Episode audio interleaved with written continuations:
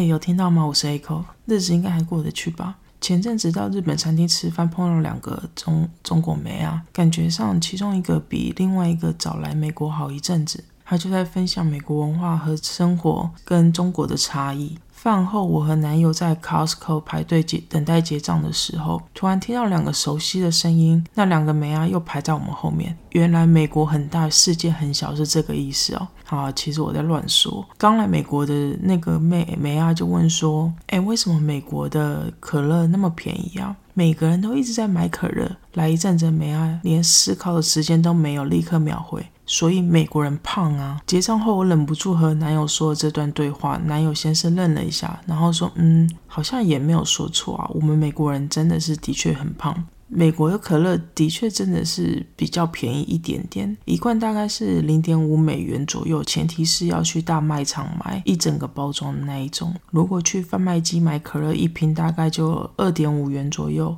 价差就将近六十元台币，真差很多。仔细回想一下，我来美国之前虽然会喝可乐，但是大部分的时候都是在吃炸鸡或是其他垃圾食物的时候才会选择喝可乐，反正都已经在吃垃圾食物了，好像也没差那一点可乐了吧。但是来美国之后真的非常容易点可乐。其实喝可乐的主因也不是因为便宜的关系，而是因为这里的水非常硬，如果餐厅不是提提供过滤水，而通常那种水都会有一股味道，红茶不怎么好喝，然后也没有绿茶这个选项，最后就会变成可乐无敌。我没有出门吃饭，基本上还是不太会去喝碳酸饮料之类的东西。某种程度上其实我还蛮认同梅亚说的，美国人胖跟喝可乐有一些关联性，但是也不完全是这样子啊。首先光是政府卫生单位建议每日摄取的卡路里就有所差异，我印象中台湾、香港、日本政府建议女性每日摄取一千二到一千六左右，男性则是一千四到一千八左右，当然这还是要根据每个人的状况啊、生活动量做调整，但是美国政府就会就建议每人每日摄取两千到两千五百卡路里，这个硬生生就多比亚洲政府建议的多了几百卡路里。如果是住在纽约那种大城市，每日搭大众交通工具或是每天走路走很多人的地方，那我觉得就是好像没什么关系，可是美国人是不走路的，大部分啦。举一个例子，我有个朋友，他下班之后人不是出现在沙发上就是床上，假日也从来没有出门走动，每天回家就是靠北同事、主管及人生，每天至少喝三瓶啤酒和三瓶 doctor Pepper。 题外话，我超讨厌 doctor Pepper， 总觉得喝起来有一股咳嗽药水味道，但是我身边几乎每所有的老美都有够爱喝 doctor Pepper， 我真心不懂。有一次我发现美国的 Rubier 这类饮料喝起来很像台湾的黑松沙士，所以有阵子只要 我, 我有看到 Rubier 这个选项，我就会点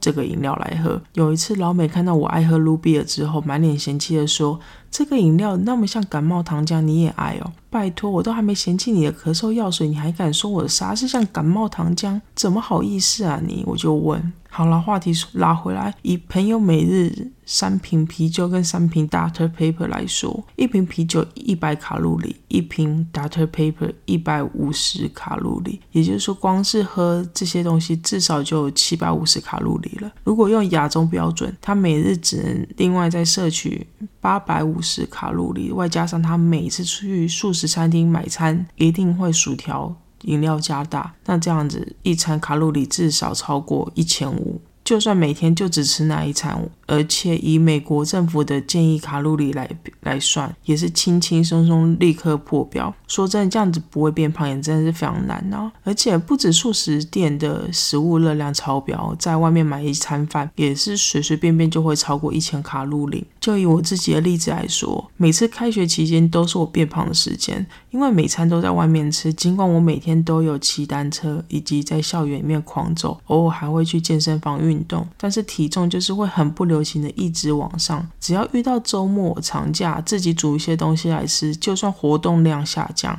体重立刻也会往下掉。可乐这一类碳酸饮料的确会让人发胖，但是我真的觉得更大的问题在于饮食习惯及内容的差异。还有一点是，我已经觉得自己很不爱青菜，但是老外不爱吃青菜的程度也是让我觉得其实我没有那么的挑食。有一天朋友和我说他今天觉得自己超棒，吃了超多蔬菜，因为他平常是只吃肉的人。我立刻回说，真的假的？你吃了什么青菜啊？我内心猜想应该就是类似沙拉之类的东西吧，毕竟在美国要吃蔬菜也没有很多选择。他说我去 Chapa 拿了洋葱、番茄跟酸黄瓜。说真的，我真的瞬间翻白眼。Chabas 是学校附近的一间炭烤汉堡店，最大的特色是汉堡肉或是鸡肉都是用炭烤的，价格还算 OK。 生菜、洋葱、番茄、酸黄瓜这种汉堡配料就随便你夹，这种夹在汉堡内的蔬菜是能有多少？但是在美国不管怎么样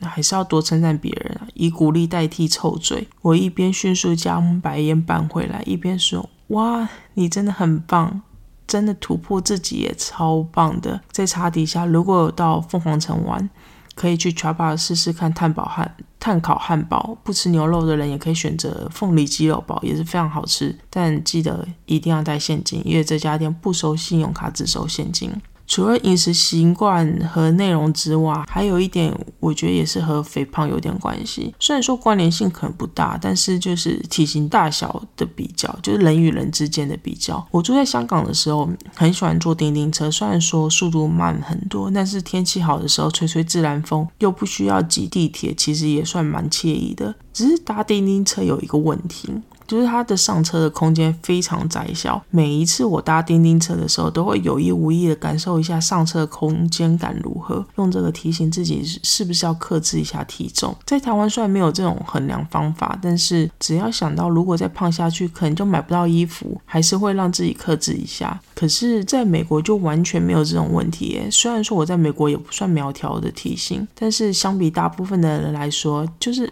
还行还行啦。最明显的例子是我在台湾、日本买衣服的时候要买 L 或是 X L 的尺寸，但是在美国买衣服我却是买 A 十号。你知道买 A 十号这种事情啊，听起来是不是就是有一种还有空间长下去的感觉呢？好了，我开玩笑，我知道不应该这样想啦，你知道真的是要克制一下，尤其是年纪大之后。话说回来，美国体型大的人的确是有，但是重视健康跟身材的人也真的大有人在。因为 Arizona 非常适合户外运动嘛，所以我有很多老美朋友，他们周末假日就是去 hiking 啊、钓鱼、泛舟跟 沙巴，呼吸一些自然空气，也顺便运动一下。其实就是每个人喜欢的生活方式跟习惯不一样罢了，真的不要一竿子打烧打翻一艘船的人啊。但是说真的啊，人人啊年纪大，控制体重困难真的是大幅增加，真的要努力努力控制一下自己的体重。好了，这一拜要介绍一部韩国真人秀体能之巅，总觉得很多好像很多人都已经看过这部真人秀，但是管他的，我就想要讲这部片啦。这部真人秀邀请了一百名男女同场较劲，针对体能、速度、重量等项目相互竞争，冠军可以得到三亿韩元，大约是六百六十五万台币。里面有许多韩国是在韩国是非常非常知名的国家代表队运动员，大部分的参赛者都是健身狂，每个人身材跟肌肉都跟雕像一样。除了选手们大有来头跟身材，他们的完美身材之外，我觉得整个节目的编排也是费尽心力，很多关卡都会让人忍不住的想说，到底是要怎么样才会想出这种项目啦。所有项目中我最喜欢的是后段的比赛，有一个关卡是酷刑关卡，这个酷刑关卡的灵感是来自于希腊神话，这点跟每个人的身材雕像有异曲同工之妙，感觉节目企划人员真的很爱希腊相关的事情，才会有这一连串企划。一开始我以为这种体能竞技节目会非常无聊，但是没想到整体节目剪接的非常紧凑，尽管初期有些对战组合明显双方实力有一些差距，但是表现出来的拼劲让人忍不住想要帮忙加油，碰到小虾米扳倒大金鱼的时候也真的会振臂欢呼。这部真人秀有一个点、哦、我自己是觉得蛮有趣的，就是每一次看运动比赛的时候，尤其是那种国际赛嘛，都会觉得韩国人的好胜心有够强，而且强到就是真的看到韩国人在比赛都会替对手想说，我真的好想赢韩国啊。